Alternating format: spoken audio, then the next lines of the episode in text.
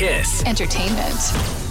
I'm Sandra Plagakis with your Kiss Entertainment Update. The Grammy nominations are out. This year, SZA is leading the pack with a total of nine nominations. Taylor Swift and Olivia Rodrigo picked up six nods each, along with Miley Cyrus, Billie Eilish, Boy Genius, Jon Batiste, and Brandy Clark. Many saying that this year, country and rap artists were snubbed in the big categories.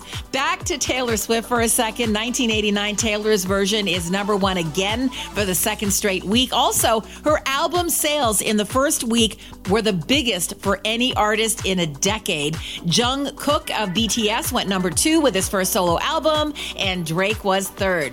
This is not the kind of record that any superhero movie wants to have, but the Marvels opened up this weekend, and it now has the lowest opening ever for a Marvel movie with a take of 47 million bucks. Five Nights at Freddy's was second. Taylor Swift's Eras Tour film was third.